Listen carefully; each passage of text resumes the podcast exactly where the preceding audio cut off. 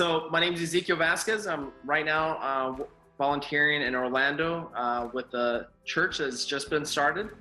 We uh, we have about a hundred members uh, or so, and we have a unique situation where we're actually meeting inside a hospital, and uh, it's it's been great. It's a, I started using PastorsLine for a couple things.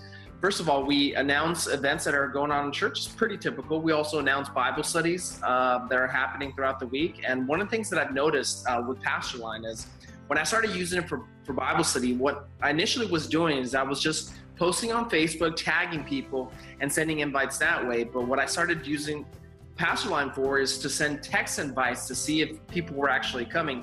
And I saw an increase of members coming to Bible studies by at least 50 to, to 60 percent. Um, we were having double to a little bit over double people actually coming to Bible study because they actually knew what was going on. People won't check their Facebook, but they'll always check their text messages. So it really helped out in that sense. Um, the gospel's relationships and the gospel's communication, and uh, I think that text messages helps harness both of those.